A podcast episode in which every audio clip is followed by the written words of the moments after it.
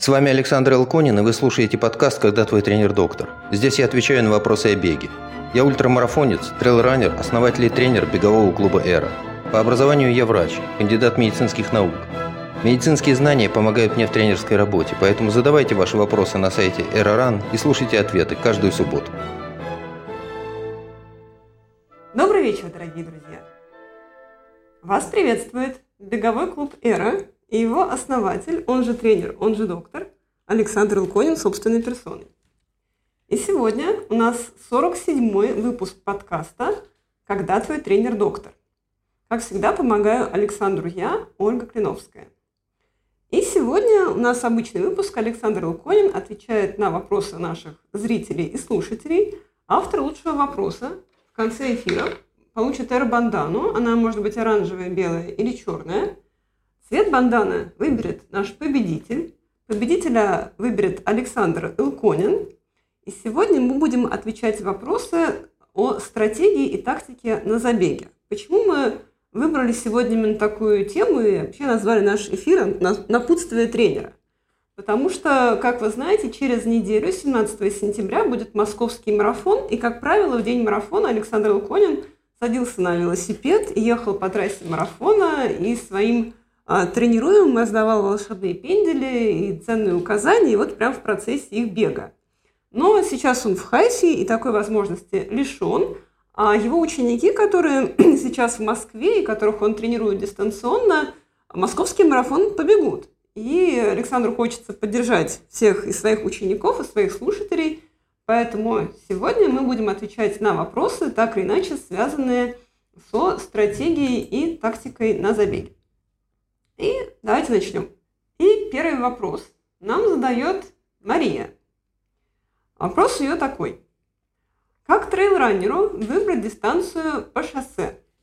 У меня в Алмате до середины недели больше не будет забегов по горам, зато сразу несколько по городу. И среди них самый крупный Алматы марафон. И есть на выбор дистанции 5, 10, 21 или 42 километра. Я думаю взять 10, потом 10 или 10, потом 21. Вот это я не понимаю, план на 3 года или как? В общем, короче, у Александра вообще подавляющее большинство учеников трейл-раннера, хотя и плоские марафонцы тоже есть. Вот что им сказать, если они вдруг решили побегать плоский марафон? Ну, хочется бегать плоско и бегайте. А, как я все время отвечаю на подобные вопросы, ребята, целеполагание на вашей стороне. Вы выбираете, какая дистанция вам интереснее, а дальше мы думаем, как лучше всего к ней готовиться. В принципе, людям, бегающим трейлы, асфальтовые соревнования никоим образом не вредят, особенно если это а, асфальтовые соревнования, которые укладываются в стратегию подготовки к большому трейлу. Абсолютно нормальная картинка, потому что поработать над а, специфическими элементами выносливости, поработать над скоростью в ходе асфальтовых соревнований очень хорошо. Поэтому выбирайте, чего хочется. Ну, я думаю, что Мария имела в виду что-то другое. То есть, э, как я поняла вопрос, что если, допустим, она бегала трейл 35 километров, то на какую дистанцию на марафоне она может замахиваться? Вот я бы ей сразу сказала, если бегала 35 трейл, беги 42 марафон. Это то же самое по Технически ощущениям. и то, и другое, и третье по силам. Потому что если человек бегал, ну, условно, какую-нибудь э, внедорожную тридцатку, как правило, на марафон его хватит. А людей, которые бегают трейлы, у которых нету в багаже тридцатки, ну, я не, не знаю, надо ли им выходить на асфальтовый марафон, или говорим о том, что да, асфальтовый марафон в наших планах, но тогда он не завтра. И не на следующей неделе. И, наверное, не через два месяца. Потому что асфальтовый марафон требует значительного времени подготовки, надо набирать объемы, надо набирать длительные надо уметь работать в монотонном режиме, который сильно отличает асфальтовый марафон от трейла. В трейле есть большое разнообразие. Асфальтовый марафон страшен тем, что это э, большое время монотонной работы. Примерно одинаково. В одном и том же темпе, в одном и том же ритме, по одному и тому же асфальту, дай бог, чтобы он был гладким. Но это монотонная работа, и она часто бывает тяжелой. Оля? Хорошо. Тогда вопрос следующий нам задает Марина. А, и Марина нас спрашивает вот о чем. Если планировать время на первом марафоне, а, что могут подсказать другие дистанции, то есть время на других дистанциях? Когда Марина этот вопрос задала, мы обсуждали его в нашей группе, где вот сейчас э, наши слушатели нас смотрят в прямом эфире, и как попасть в этот чат нашего подкаста, очень просто. Надо подписаться на наш телеграм-канал «Эра подчеркивания РАН», где мы каждую пятницу выкладываем ссылку на прямой эфир, который приходит в субботу в 8 вечера, как сейчас. Ну так вот, мы в этом чате подкаста обсудили этот вопрос. И я сказала, что в интернете есть куча табличек, как рассчитать время на марафон, если ты знаешь время на 21 километре или там на десятке. И наш слушатель Антон э, ответил мне, что у него есть товарищ, что он бегал за пятер, пятерку за 17 минут, десятку из 38, а самый быстрый марафон за 3.48. Угу. Э, так все-таки, если ты знаешь время на 21, как спланировать время на 42? Смотрите, э, вообще действительно есть калькуляторы, которые позволяют по темпу на одной дистанции посчитать ожидаемый темп на другой дистанции. Надо понимать, что все подобные калькуляторы исходят из средней температуры по больнице. А у разных людей зависимость между скоростью и длиной дистанции немножко разная. Есть усредненная какая-то кривая, которая связывает время прохождения дистанции с ее длиной, но это именно усреднение. Реальная жизнь всегда в ту или иную сторону отличается. Я тоже могу похвастаться знакомством с человеком, с моим одноклубником, который уверенно бегал тысячу метров из трех минут, э, пятерку из 18.30 гарантированно лучшее время у него, по-моему, в районе 17.30. Соответственно, десятка была быстрее 38 минут. И половинку бегал в районе там, часа 19, часа 20 быстро бегал. Но я хорошо помню, каких усилий и сколько времени понадобилось Володе для того, чтобы выбежать марафон из трех. Выбежал один раз э, со скрежетом зубовным и сказал, что больше я этого делать не буду, потому что я положил на это полжизни. Вот, собственно, история. Да? А у каждого человека есть какая-то своя дистанция, которая ему ложится лучше всего. Увеличивая продолжительность или укорачивая ее, ты отклоняешься от своего оптимума. Ну вот так мы, люди устроены. Мы даже не трогаем спринтеров, потому что спринт это вообще другая дисциплина, это другой вид спорта, он совершенно случайно называется тоже бегом. Это совсем другая история. Другие качества нужны, и другие люди попадают в спринт. И а, если мы посмотрим жизненный путь великих марафонцев, великих бегунов на длинные сверхдлинные дистанции, он примерно одинаковый у всех они начинают в каком-то юношеском возрасте, бегают средние или условно там короткие длинные дистанции, иногда стипльчез. Ну, то есть а, средняя дистанция это 800 полторы тысячи, а стипльчез это 3000 с препятствиями, милю бегают, две мили бегают тех, кто в англоязычных странах. Потом у них в диапазоне соревнований появляются пятерки, а потом десятки, а потом половинка и марафон. Да? Почти невозможно найти человека, который бы сразу выпрыгнул и оказался в элите марафона. Вот таких нет. Они всегда начинают с каких-то дистанций покороче, и это закономерная эволюция. Но почти никогда нету великих бегунов на длинные дистанции, которые как-то отметились в спринте. Почему? Ну, потому что это другой вид спорта. А если говорить о возможности посчитать на какое время надо рассчитывать на асфальтовом марафоне, если известны времена на каких-то других дистанциях? Эм, ну, я в свое время пользовался таким способом. Ты берешь какой-то набор данных, ну, время на пятерки, половинки, десятки. Считаешь несколькими калькуляторами отдельно, если у меня там время на пятерки. 20 минут, по 4 минуты ровно получается выдержать пятерку. Какое у меня там ожидаемое время на марафоне? Окей, посчитал, записал себе. Теперь берешь свое лучшее время на десятки. Забиваешь его в калькулятор. Он тебе тоже что-то такое выдает.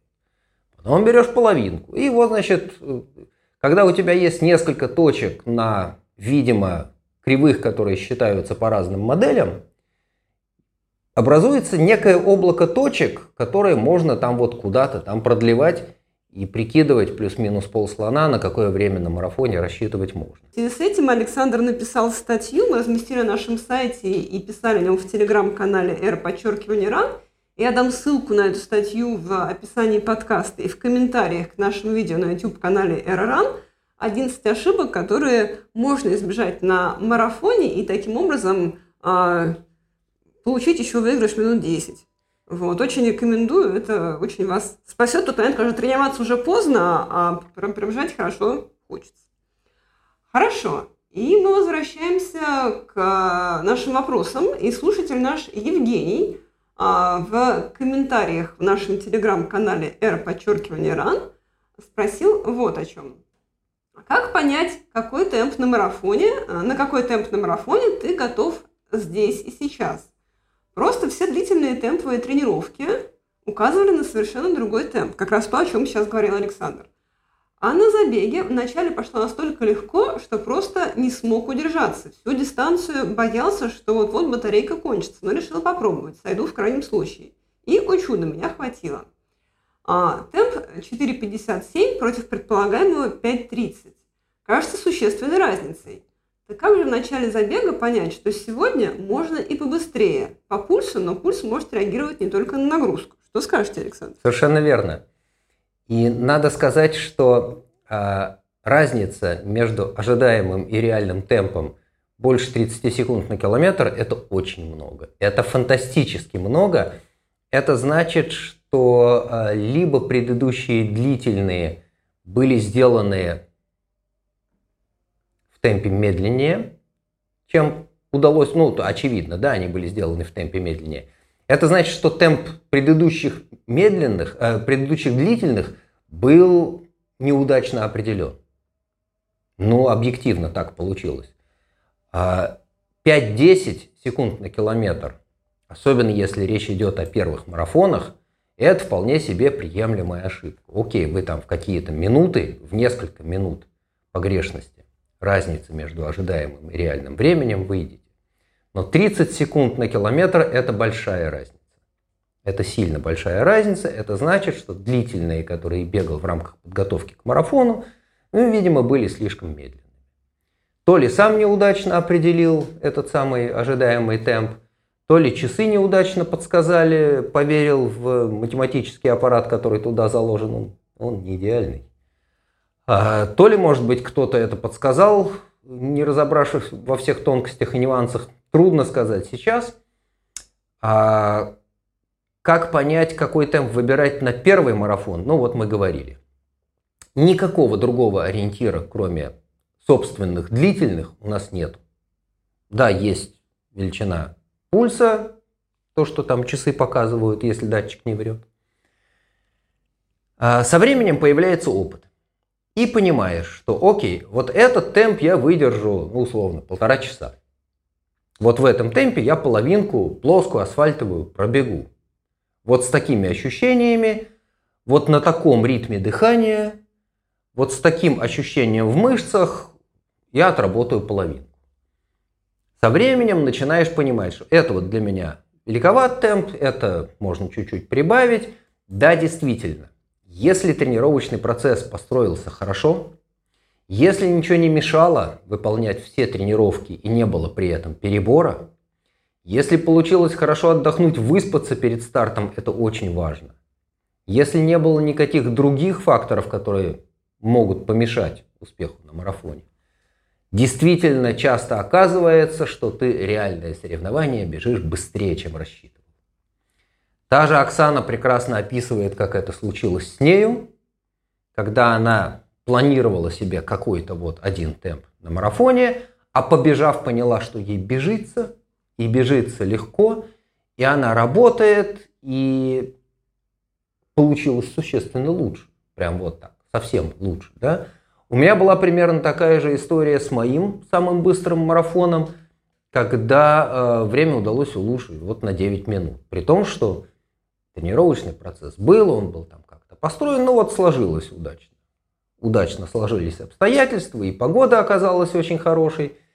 И я побежал не шибко глядя на часы, и я даже не посмотрел на часы на первые десятки, а первый раз я так глянул, начал считать ожидаемое время, а, когда проскочил отметку в половинку 21100, стояла эта отметка в городе Гамбурге 29 э, апреля 2007 года. И я тогда посмотрел на часы и понял, что ой, я как-то подозрительно близко к своему ну, привычному, обычному, ожидаемому времени на полумарафоне. А это значит, что либо у меня что-то очень хорошо идет, и, что называется, личник на марафоне, считай, в кармане, причем с хорошим улучшением, мне не полторы минуты скинул, либо я сильно ошибся в темпе, и несмотря на вот нынешнюю легкость на половинке, меня должно поставить где-то километром за 25-м, 27-м, может быть, 30-м. Оказалось верным первое. Да, действительно, после 35-го было тяжело и добегал, в общем, как положено. Э, с морально-болевыми. Терпеть пришлось, и всяк себя там это подгонял, развлекал и другими способами стимулировал, но добежал, и время получилось очень хорошее, я аж не поверил своему счастью тогда. Вот так. А, к сожалению, ничего, кроме накопления опыта, не поможет. Лучше понимать, в каком состоянии ты выходишь на старт и на какой темп ты можешь рассчитывать. И когда надо уверенно ориентироваться на тот расчет, который сделал в рамках подготовки, вот посчитал себе, окей, Могу убежать по 4.30. Это дисциплинированно, первый километр. Может быть, чуть помедленнее врабатываться, а потом 4.30, 4.30, 4.30. Это один вариант. Другой вариант – вышел, побежал и понимаешь, что тебя несет. Ну вот несет. Конечно, себя немножко сдерживаешь, и это нормально, когда на первых 10-15 километрах марафона и надо себя сдерживать. Если себя отпустить, обязательно залезешь слишком далеко. Попадешь в долги, и потом из них после, на второй половинке, на последней четверти выбираться очень мучительно. Темп падает, это сильно бьет э, по мотивации, по желанию бежать дальше. По-любому придется терпеть. Но лучше терпеть, когда у тебя все хорошо, и ты бежишь быстрее своего плана, чем терпеть, когда ты безнадежно отстаешь от своего плана и лишь бы живым добраться до финиша. Да? Вот так. А, такие, что называется, расхождения плана с реальностью случаются почти у всех. Не расстраивайтесь, если такое происходит. Да, действительно, иногда бывает, звезды сошлись, можешь бежать быстрее. Дай бог. Иногда бывает наоборот. Я несколько раз сталкивался с тем, что человек идеально, с моей точки зрения, идеально подготовился к гонке. Но вышел на старт и на первых, не знаю, там, 800 метрах понял, что ноги пустые, бежится тяжело. Вроде как и готовился хорошо, и отдохнул нормально перед стартом, но не бежится. Вот хоть ты убей, да? Так тоже, к сожалению, случается, никуда не денешься. Все нормально. Это не первый, не, ну, если даже это первый марафон, дай бог, он не последний, всегда есть возможность чего-нибудь еще сбегать и себя реабилитировать в этом смысле. Оля? Спасибо большое, Александр. Ну, я от себя добавлю вот про э, феномен, который Оксана называет магией марафона. Я абсолютно точно знала, что а, если я на тренировке там, не знаю, могла выдать темп там 4.30, э, даже там бегая какие-то отрезки там, не знаю, по 2 километра, у меня вот на тренировке 4.30 это вот максимум, что я могла изобразить. Но при этом а, сам марафон там в, в лучшие годы это был темп, что типа 4.16, да, чтобы пробежать из трех. И 4.15? 4.15. И я знала, что для меня это магия марафона, магия соревнований работает. Во-первых, ты на а, тренировке обычно после рабочего дня, уставший, э, там, голодный, в общем, все плохо. На марафон ты выходишь после подводки, ты до этого день вообще отдыхал, ничего не делал, а, ты там наглотался кофеина на старте. э, самое главное, что тебя заряжает толпа. То есть бег в толпе – это совершенно ни с чем не сравнимое ощущение. Тем, кто не пробовал, очень его рекомендую. Вот мне а, люди спрашивают, зачем еще люди платят деньги за участие в марафоне, он забег в толпе. Ты бежишь, и вокруг тебя все бегут с твоей скоростью, у тебя мозг считает, что так бежать нормально. Да? Он не считает, что это какая-то сильно большая скорость, он не а, сравнивает с собой, да? он сравнивает тебя с людьми, которые бегут вокруг тебя, и э, это очень работает, для меня, во всяком случае. А, поэтому, да, э, на первом марафоне присоединюсь к Александру, темп э, сложно понять, а на следующих, в моем случае, я все время пыталась бежать чуть-чуть быстрее, чем на предыдущем марафоне. Вот, вот вся, вся стратегия, которая работала для меня. И то так вот я, не знаю, там с 3.59, там в, в лучшем времени вышла на 2.58 потихонечку. Хорошо. И давайте мы перейдем к вопросу от Валерия, а, который задает а, стратегический вопрос, который как раз перед, за неделю перед стартом, то есть именно сейчас, очень уместен. А, режим вид питания в течение недели перед стартом. Витамины, магний, соль. И на что сделать упор, когда все подводящие тренировки завершены и осталось только отдыхать? Что скажете, Александр? Начну с конца. Uh, упор делать на том, что отдыхать. Вот. Если надо отдыхать, значит надо отдыхать. А перед стартом марафона, вот эту неделю, ну, постарайтесь максимально разгрузить для себя. И речь идет не о тренировках. Речь идет о нашей с вами обычной жизни.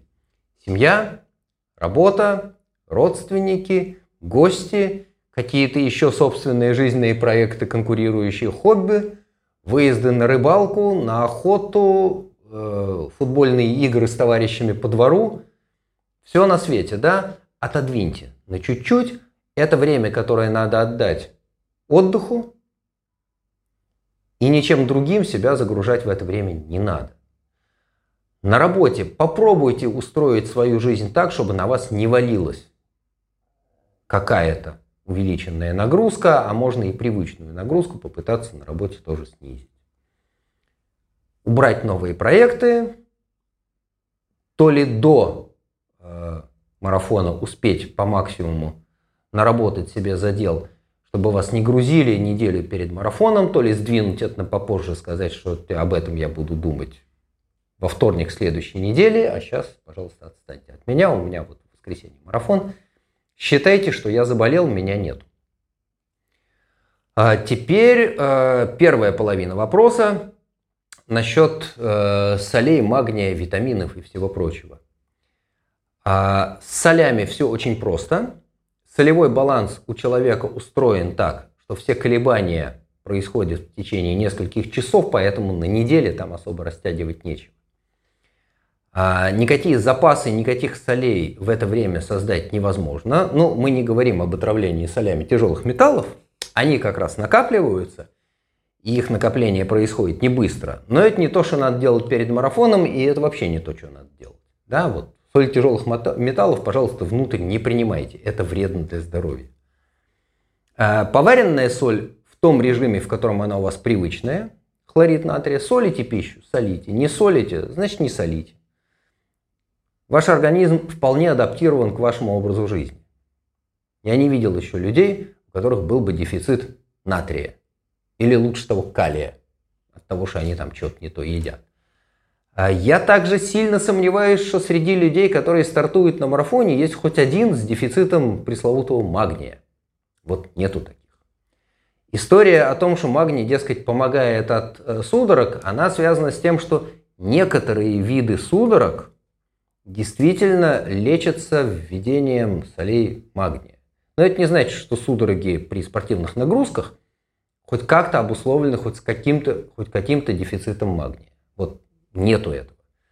Несколько раз э, приходилось заново штудировать литературу.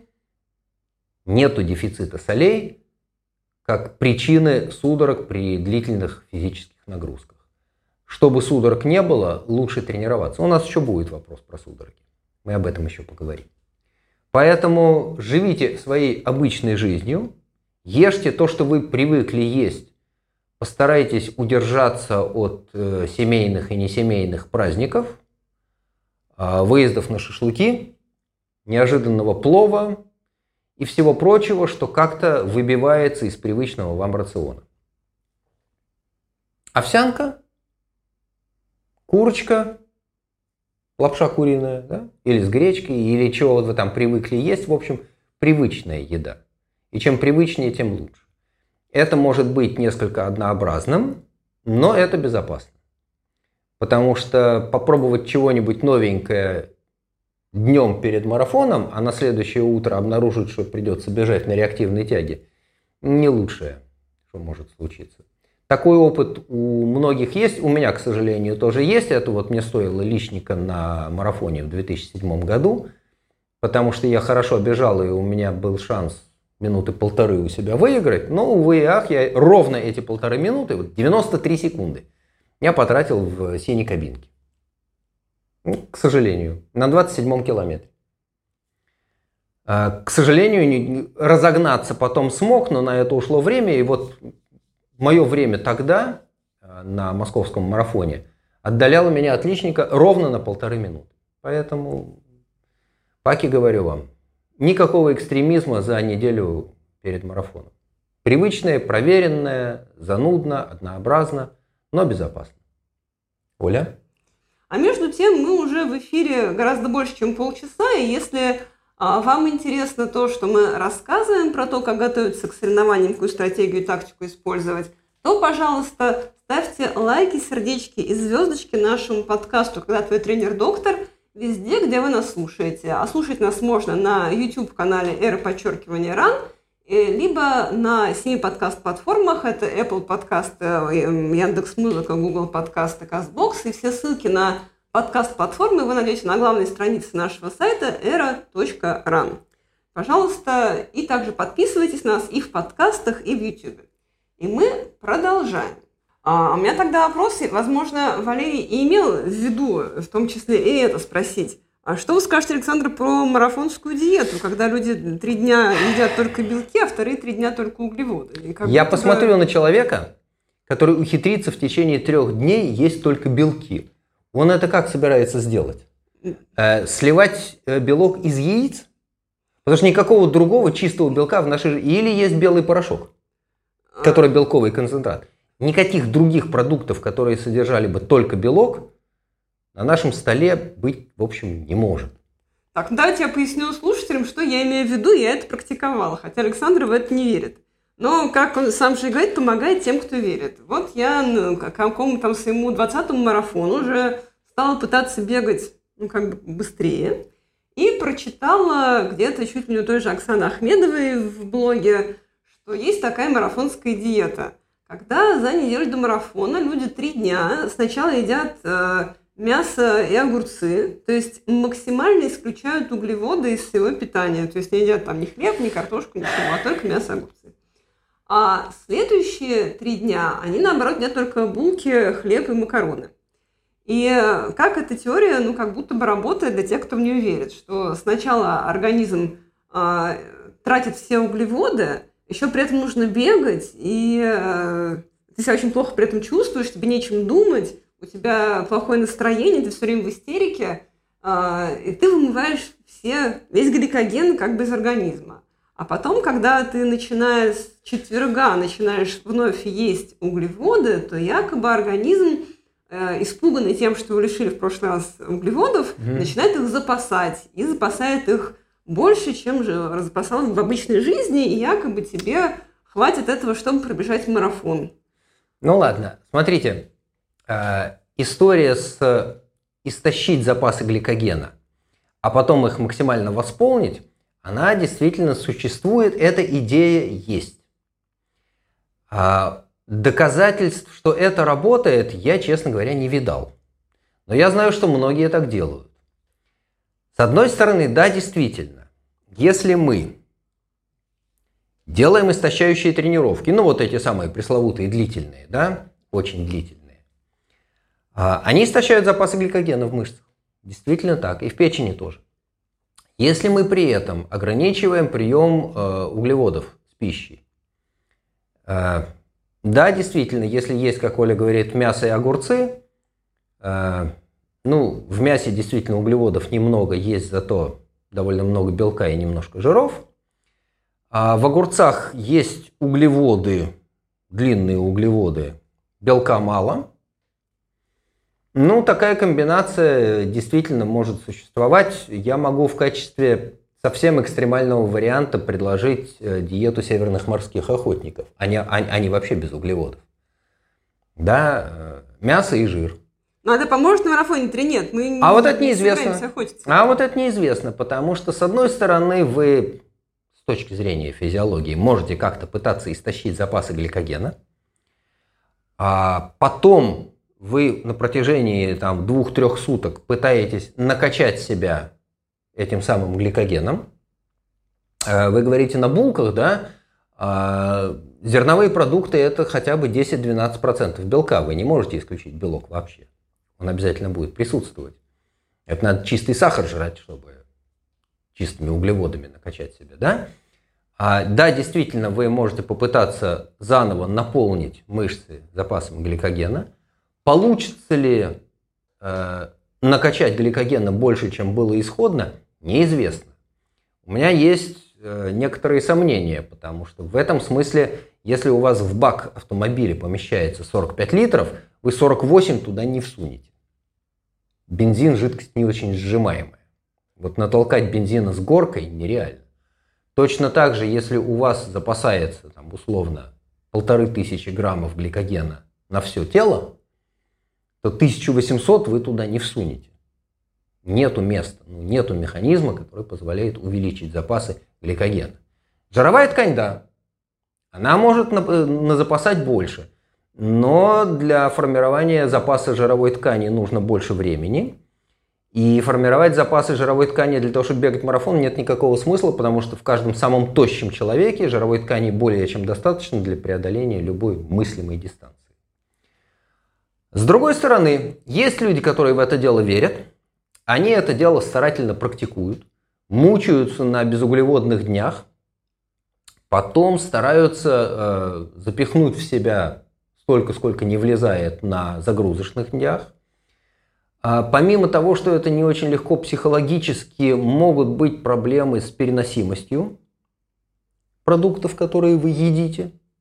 Ну, потому что если у вас система пищеварения настроена на какое-то сочетание белков, жиров, углеводов в распределении привычных продуктов, если вы создаете сильный перекос в распределении привычных продуктов, пищеварительная система может не сразу с этим справиться. Потребуется какое-то время на адаптацию, и не всегда эта адаптация бывает комфортной.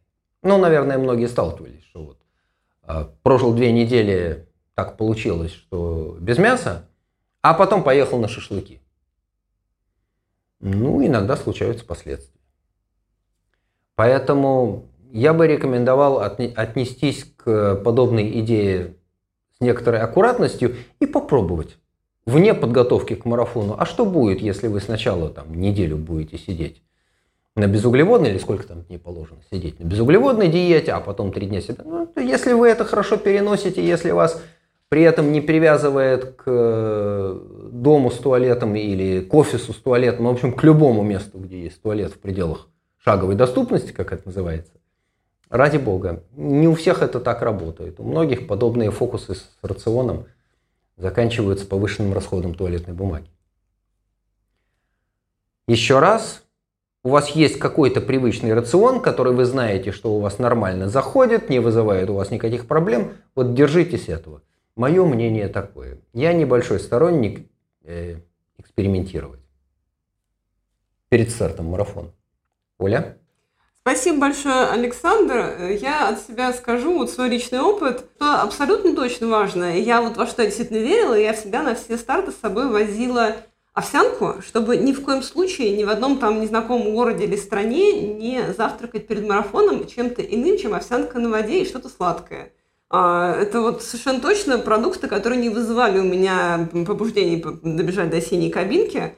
А, для меня еще очень а, плохо влияли кофе и бананы, когда я исключила их из утреннего предмарафонского рациона Я улучшила там минут на 15 сразу время на марафоне. Что, столько времени в туалетах? Да, да, да, да, да.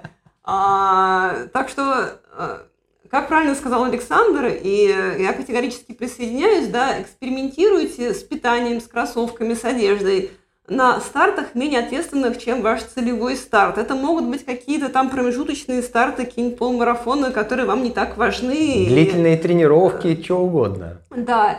А, но на целевой старт вот совершенно точно не пытайтесь использовать что-то новое. И лучший способ попробовать а, на себе все новые виды питания, гелей, кроссовок и футболок, это поучаствовать в кемпе, если ваш целевой старт – это трейловый забег. И у нас будет кемп в Каппадокии. Мы туда приедем 21 сентября, и кемп у нас будет проходить до 13 октября, 14 и 15 будет проходить Каппадокия Ultra Trail. И мы будем бегать по кусочкам трассы гонки и готовиться к этому рельефу. Поэтому, пожалуйста, если вы будете в Турции и будете просто захотите побегать под летающими воздушными шарами на вулканических пейзажах, либо вы будете бежать Каппадокия Ultra Trail, пожалуйста, присоединяйтесь к нам на любые дни. Ссылка на описание кемпа будет в описании подкаста, либо в комментарии к видео на YouTube. И следующий вопрос. А, нам задает а, Андрей как раз о тех самых спазмах, о которых мы уже тут поговорили. Угу. Андрей из Телеграм пишет нам следующее. Я бегаю порядка четырех лет. В прошлом году успешно пробежал московский марафон со временем 3.23, улучшил прошлогодний рекорд на 25 минут, а в этом году стал э, замечать, что появляются судороги в ногах. Был ДНФ на Царскосельском марафоне свело икру, потом э, марафон «Северная столица», а, дотерпел, но буквально прыгал до финиша. А, в, этом, а, в это воскресенье был провал на марафоне Пушкин-Питер, свело обе икры. И по статистике сводит икры на 30-м километре. На каждом пункте питания Андрей пьет воду, но при этом в тренировках такого эффекта судорог в ногах он не испытывал. Тренировочный объем у него порядка 65 км в неделю. Сдал анализ крови на, электроли... на электролиты, все в норме. И может что-то Александр посоветовать. Также Андрей указывает, что особой жары в, этот, в этих марафонах, когда он бежал, не было. То есть вот на жарой тоже не списать. И что же мог бы посоветовать Александр? Изменить что-то в рационе, либо объемах тренировок, или какие еще анализы сдать, чтобы не было судорог в икрах? А, ну, про анализы я уже говорил, да, я с трудом себе представляю, чтобы человек с таким перекосом в электролитном спектре крови, чтобы у него при физической нагрузке сделали судороги, вообще, чтобы такому человеку пришло в голову стартовать на марафоне. Да? А если мы видим в анализе значительный перекос в водно-электролитном балансе, это свидетельствует о существовании серьезных проблем. Как правило, люди о таких своих проблемах знают. И редко, ну крайне редко, оказываются на старте марафона. Теперь по поводу судорог, которые стали появляться, когда начал бегать побыстрее. Это более-менее типичная история. И надо понимать, что если вы успешно бегаете марафон, условно, там, за 3.45-3.30 в каком-то диапазоне темпов, ну, там, плюс-минус 5 минут на километр. И вас на это дело хватает. Когда темп увеличивается и получается бежать быстрее, появляется необходимость в некоторых других качествах. Другие требования первую очередь касаются силовой выносливости. Способности мышц ног работать в субмаксимальном режиме на протяжении длительного времени, не теряя эффективности. И эта силовая выносливость обеспечивается, во-первых, достаточным объемом специфической силовой работы, ну, качать надо ноги. Не обязательно с большими весами, а вот в многоповторном режиме делает десятки, а иногда сотни повторений. Это нужно. Это во-первых. Во-вторых, такая силовая выносливость тренируется длительными тренировками в целевом темпе. Длительные – это по-хорошему 2,5, а то и 3 часа. Вот если у вас в тренировочном процессе регулярно присутствуют бега, которые сопоставимы марафоном. Для того, чтобы тренироваться на марафон, марафон не бегают. Бегают что поменьше. 20, 25, 30, ну, 35 иногда бегают. Хотя не, не, не, редко. Да, обычно ограничиваются какими-нибудь 32 километрами. Вот если вы бегаете более-менее регулярно, такие длительные тренировки в целевом темпе, рассчитывая, что вот это темп, в котором я бы здесь и сейчас, сегодня побежал марафон, вероятность, что столкнетесь с судорогами на марафоне, делается меньше. Я это хорошо помню по своему опыту. А, у меня жутко э, болели ноги на первом марафоне. Уже ближе к финишу совершенно деревянные были. Это первые марафоны, это обычная история.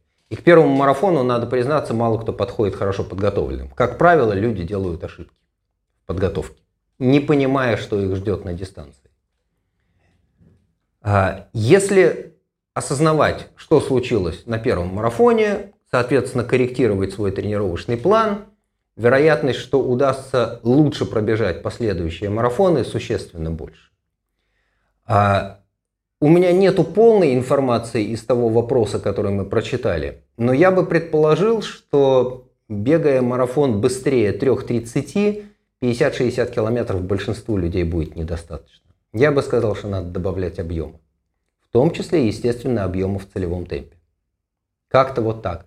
Более детально тут надо разбираться, надо смотреть, как человек бегает, как эти 50-60 километров у него распределяются по неделе, потому что если это 60 километров, которые раскладываются на 5 раз по 12 километров, тут очевидно, что длительных нет. Да, вот не хватает. Если длительные есть, в достаточно ли быстром они темпе ближе к марафону, потому что когда мы готовимся к марафону, который мы будем бежать ну, условно, быстро, надо обязательно заботиться о том, чтобы в тренировочном процессе присутствовали тренировки в темпе, который близок к ожидаемому темпу марафона. Не, это будет не обязательно тот самый темп, но если мы хотим бежать условно по 4.45, это значит, что какие-нибудь 4.50-4.55 длительные бегать надо. Ту же тридцатку по 4.55, планируя марафон за там, по 4.45, вполне себе реально можно. И это действительно способ, который часто позволяет избежать судорог на финише. Опять-таки, хотя, если вы бежите на все деньги, если вы выкладываетесь, если у вас сил не остается, иногда бывает, что и хватает судорога. Да?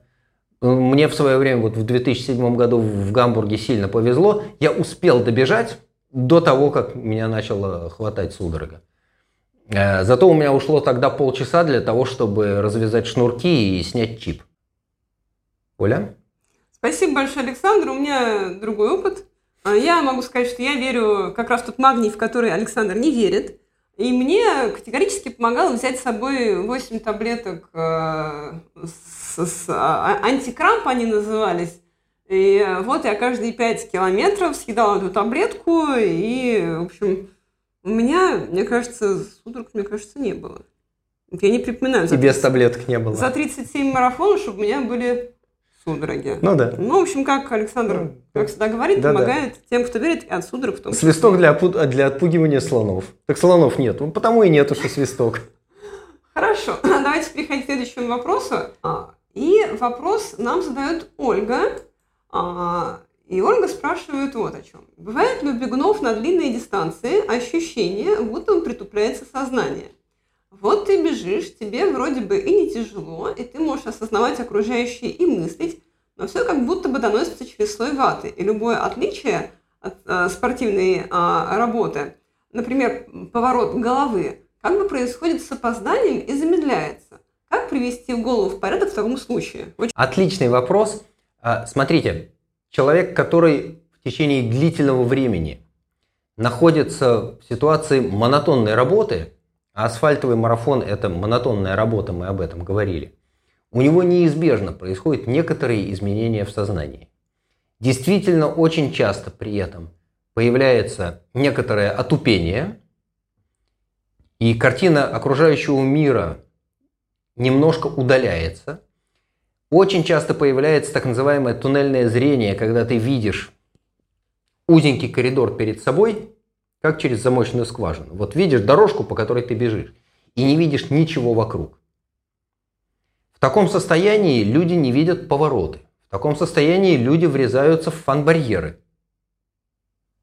Хотя фан-барьер явно стоит, перегораживает дорогу, обозначая поворот, бывает, что люди не видят этого. Вот он бежит по прямой, у него в голове ничего, кроме этого бега по прямой нет, врезается.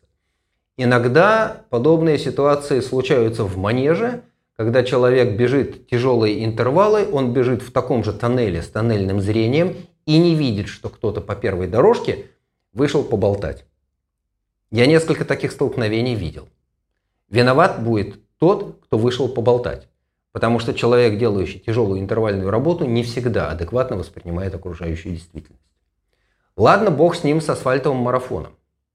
Так бывает. Гораздо хуже, когда оказываешься в подобной ситуации и с подобным тоннельным видением или в подобной заторможенности, когда сигналы внешнего мира приходят с опозданием или искаженными. Когда ты оказываешься в подобной ситуации на трейле. Потому что часто ты там один, и до ближайшего человека впереди 5 минут, и до ближайшего человека сзади неизвестно сколько минут. И трасса маркирована, но если ты потерял концентрацию, ты слетел с разметки, и вот ты оказываешься один на горе, на тропе, или с тропы тоже слетел, она куда-то девалась. И чего делать? Ну, хорошо, если мозги работают, и ты можешь встряхнуться и сказать себе, Сигизмунд, что ты делаешь? Развернуться, вернуться назад по пройденному пути, Бог даст, получится узнать места, по которым только что прошел, дойти до ближайшей разметки, ну и дальше, в общем, по-людски работать. Да? Или в худшем случае позвонить организаторам, сказать, знаете, я тут слетел с разметки, заблудился, а где ты находишься? Как где? На горе. А что ты видишь вокруг? Лес. Еще что? Больше ничего. Ну, к сожалению, иногда тоже случается, что люди слетают с разметки. Как с этим справляться? А, есть разные фокусы, которые приходится делать для того, чтобы удержать свое внимание на том, что ты делаешь и что тебе сейчас надо делать. И это очень важно. Контролируйте свое состояние. Я всегда пользовался тем, что я с собой разговаривал, иногда вслух. Если это не очень интенсивная нагрузка, ты можешь позволить себе тихонечко чего-то под нос себе бурчать. Разговаривать. Сам себе задаешь вопросы, сам себе отвечаешь. Мне помогает. Я не знаю, какими фокусами пользуются какие-то другие люди. Да, вот могу только про себя рассказать. Но знаю, что да, действительно, какие-то ментальные фокусы приходится придумывать для того, чтобы удерживать концентрацию на том, что ты делаешь, и на том, что ты сейчас должен делать. Когда бежишь длительные, прикидываешь, ага, сейчас прошло, ну вот сколько часов. Сколько мне еще примерно бежать? Давай попробуем посчитать. А до ближайшего пункта питания я когда доберусь? А когда у меня был предыдущий пункт питания? Такие вещи моментально забываются. Когда пытаешься по ходу дела, по ходу этой длительной работы вести расчеты, промежуточные результаты вылетают из головы моментально. С другой стороны, когда занимаешь себя этим, это позволяет сконцентрироваться на том, что ты делаешь. Или ты идешь по технически сложному участку. Окей. Отключили музыку в голове, смотрим на то, что мы делаем, планируем свои движения, ищем оптимальную траекторию, думаем о том, как безопасно пройти этот кусок. Особенно интересные вещи происходят, когда то же самое случается ночью потому что вокруг темно, и перед глазами маленькое пятно света, которое выхватывает тропу, дай бог, чтобы маркировка висела на этой тропе. И вот ты идешь, и ты один в мире, и никого нет. И очень часто ты оказываешься один на очень большом расстоянии, ты не видишь ни впереди идущего с фонарем, ни сзади идущего с фонарем, никаких источников света, если это лес вообще нету, или над головами звездное небо, в, в душе категорический императив, что надо бежать дальше, потому что что тут стоять-то на месте. Ищите способы, а, познавайте себя, разговаривайте с собой, думайте о хорошем, планируйте свои действия, понимайте, где вы, кто вы, что вы делаете. Это очень важно. На марафоне вы можете позволить себе отвлечься и врезаться в фан-барьер, на трейлах подобные вещи, пожалуйста, лучше не делать. Трейлы надо проходить максимально безопасно. Оля? Спасибо большое, Александр. А, давайте мы ответим на вопрос Анны. Очень интересный вопрос. Вообще, я такого еще никогда не видела. Ни в одних, ни, ни в подкастах, ни, ни в постах. Анна спрашивает вот о чем. Как питаться на длинных забегах, если поставили брекеты? Длинный забег, в моем понимании, это плоский марафон, либо трейл до 50 километров. Я не очень опытный бегун, не очень опытный бегун, мое достижение к за 10 часов. И сейчас я понимаю, что без твердой пищи только на геле такие дистанции сделать не получится. А то, что предлагают на пунктах питания, нужно откусывать, а с брекетом это табу. Углеводные батончики делают с орехами, либо они липнущие и тянущиеся. И вот что скажет Александр тому, кто с брекетом? Мы что, приходить на пункт питания с ножом и вилкой, чтобы не откусывать? Что с этим сделать? Э, э, смотрите, вариантов не очень много, и все эти варианты надо пытаться отработать по ходу тренировок. А Респект и уважуха за преодоление дистанции к Океане. Она тяжелая. Она короткая, но с э, большим перепадом высоты и технически не самая простая, потому что и подъем на верхнюю точку, туда, на Кахиане, не самый простой, и на спуске там тропа технически непростая, и весь этот спуск с э, первой вершины, он непростой. Поэтому респект и уважуха еще раз. А как кормиться на таких дистанциях, если есть какие-то проблемы с откусыванием и жеванием? Честно скажу, у меня нет готового решения, его надо придумывать и придумывать индивидуально. Либо адаптируетесь к гелям, либо делаете себе что-то, что называется, по спецзаказу. Находите рецептуру, пробуете, замешиваете, добиваетесь нужной вам консистенции, чтобы оно не кусалось, а высасывалось, не знаю. Ищите. Либо делаете что-то, как бы это сказать, не шибко твердое, полумягкое, чтобы каталось в колбаску. И эту колбаску заранее режете на одноразовые кусочки. Каким-то способом эти кусочки надо будет друг от друга отделять, не знаю, придумывайте. В общем, э, включайте фантазию, ищите способ. Брекеты это не навсегда, но какое-то время с ними предстоит провести. Если нельзя откусывать, ну, значит, находите что-то, что кусать не придется. При этом его должно быть можно, не знаю, разжевать, разбавить глотком воды, проглотить. Находите. А, да, действительно, пункты питания абсолютно не заточены под людей с подобными особыми потребностями. Вот никак. Пункт питания предлагает по стандарту воду, какое-нибудь сладкое пойло типа колы, э, сухофрукты, орехи, хлеб, ну, бананы, там, фрукты, апельсины, если хватает сил их туда затащить. Потому что на высокие пункты питания обычно стараются тащить то, что не очень много воды в себе содержит. Тяжело нести, на себе тащить приходится. Вертолеты пока пункты питания не загружают. Ну, на UTMB может быть. Кстати, тоже не видел, на UTMB э, загружают пункты питания точно так же с автотранспортом, с внедорожников. К сожалению, лучше не скажу, придумывайте что-то. Ищите, спрашивайте. Есть очень много разных вариантов. Вон там фрутоняню подсказывали. Спасибо большое, Александр. А нашим слушателям я хочу сказать, что Типичный а, разговор Александра с его бегунами перед забегом, вот они такие, что он с ними обсуждает их индивидуальные особенности, потому что а, Александр, он тренирует своих учеников либо дистанционно, когда они могут находиться в Канаде, в Германии, где еще там в Чили, ну, в России, конечно, подавляющее большинство – и он с ними обсуждает стратегию прохождения гонки, потому что он эти гонки либо сам организовывал трейловые очень многие, да, либо про остальные знает не понаслышке, потому что там, допустим, бегал. Вот.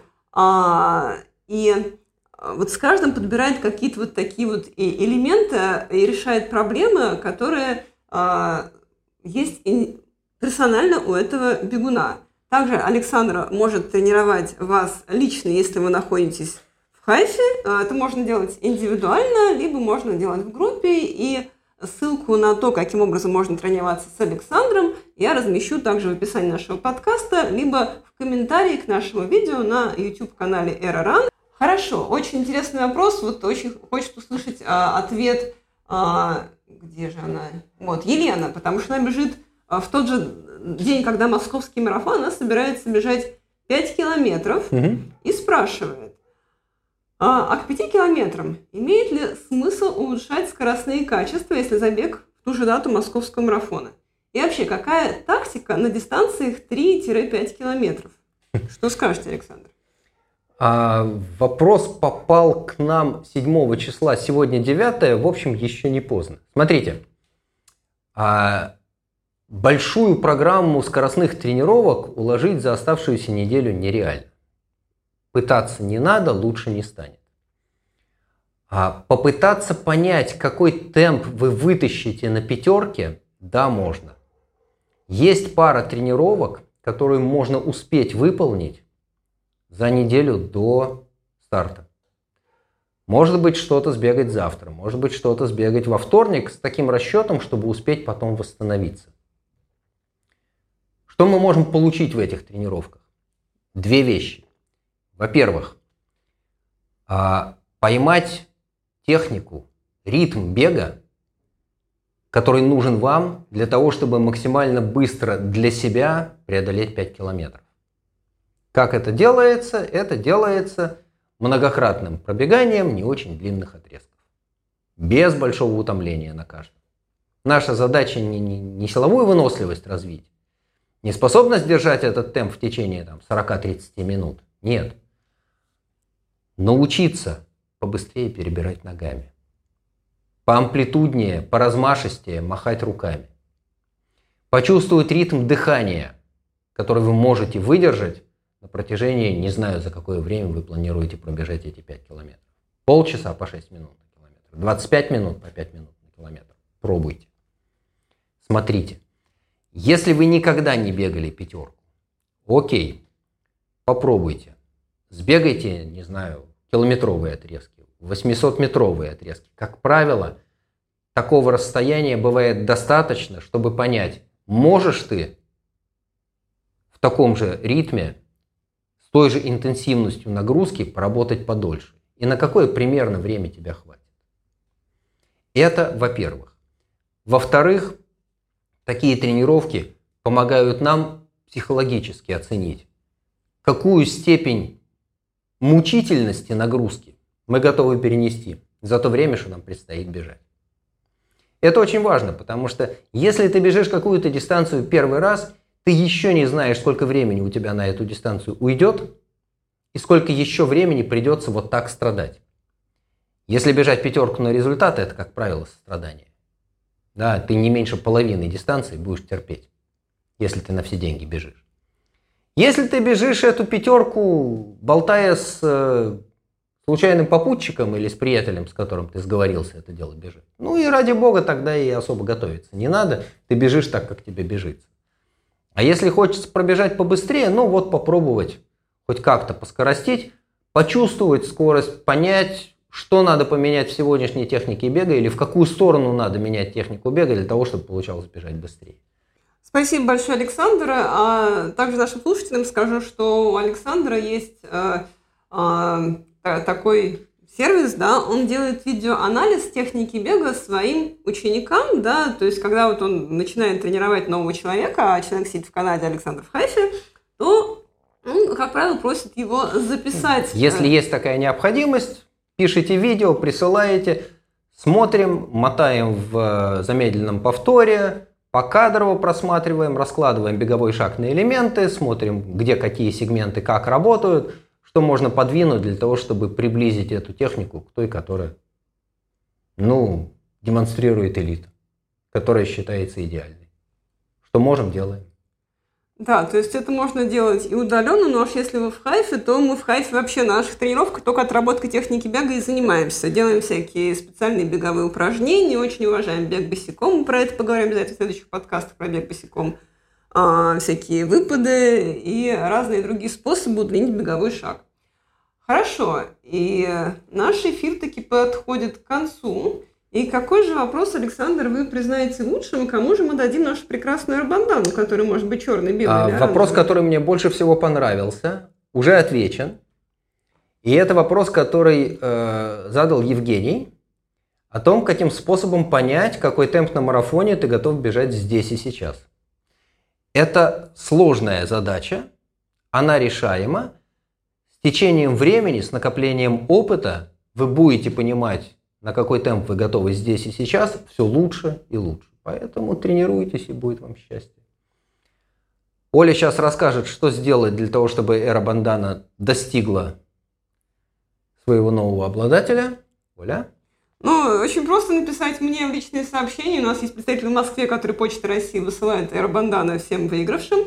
И мы благодарим Александра за ответы на наши вопросы. Благодарим слушателей, которые их задавали. Желаем всем, кто стартует завтра, кто стартует на э, этой следующей неделе, вообще всю осень, э, всяческих успехов. Обязательно берегите себя. И, э, пожалуйста, ставьте лайки, сердечки и звездочки этому эфиру, если вам было полезно то, что мы рассказываете. И подписывайтесь на наш на нас на нашем YouTube-канале R подчеркивание ран и на всех подкаст-платформах наш подкаст «Когда твой тренер-доктор». И увидимся на следующей неделе, в также следующую субботу. Всем спасибо, всем, всем пока. пока.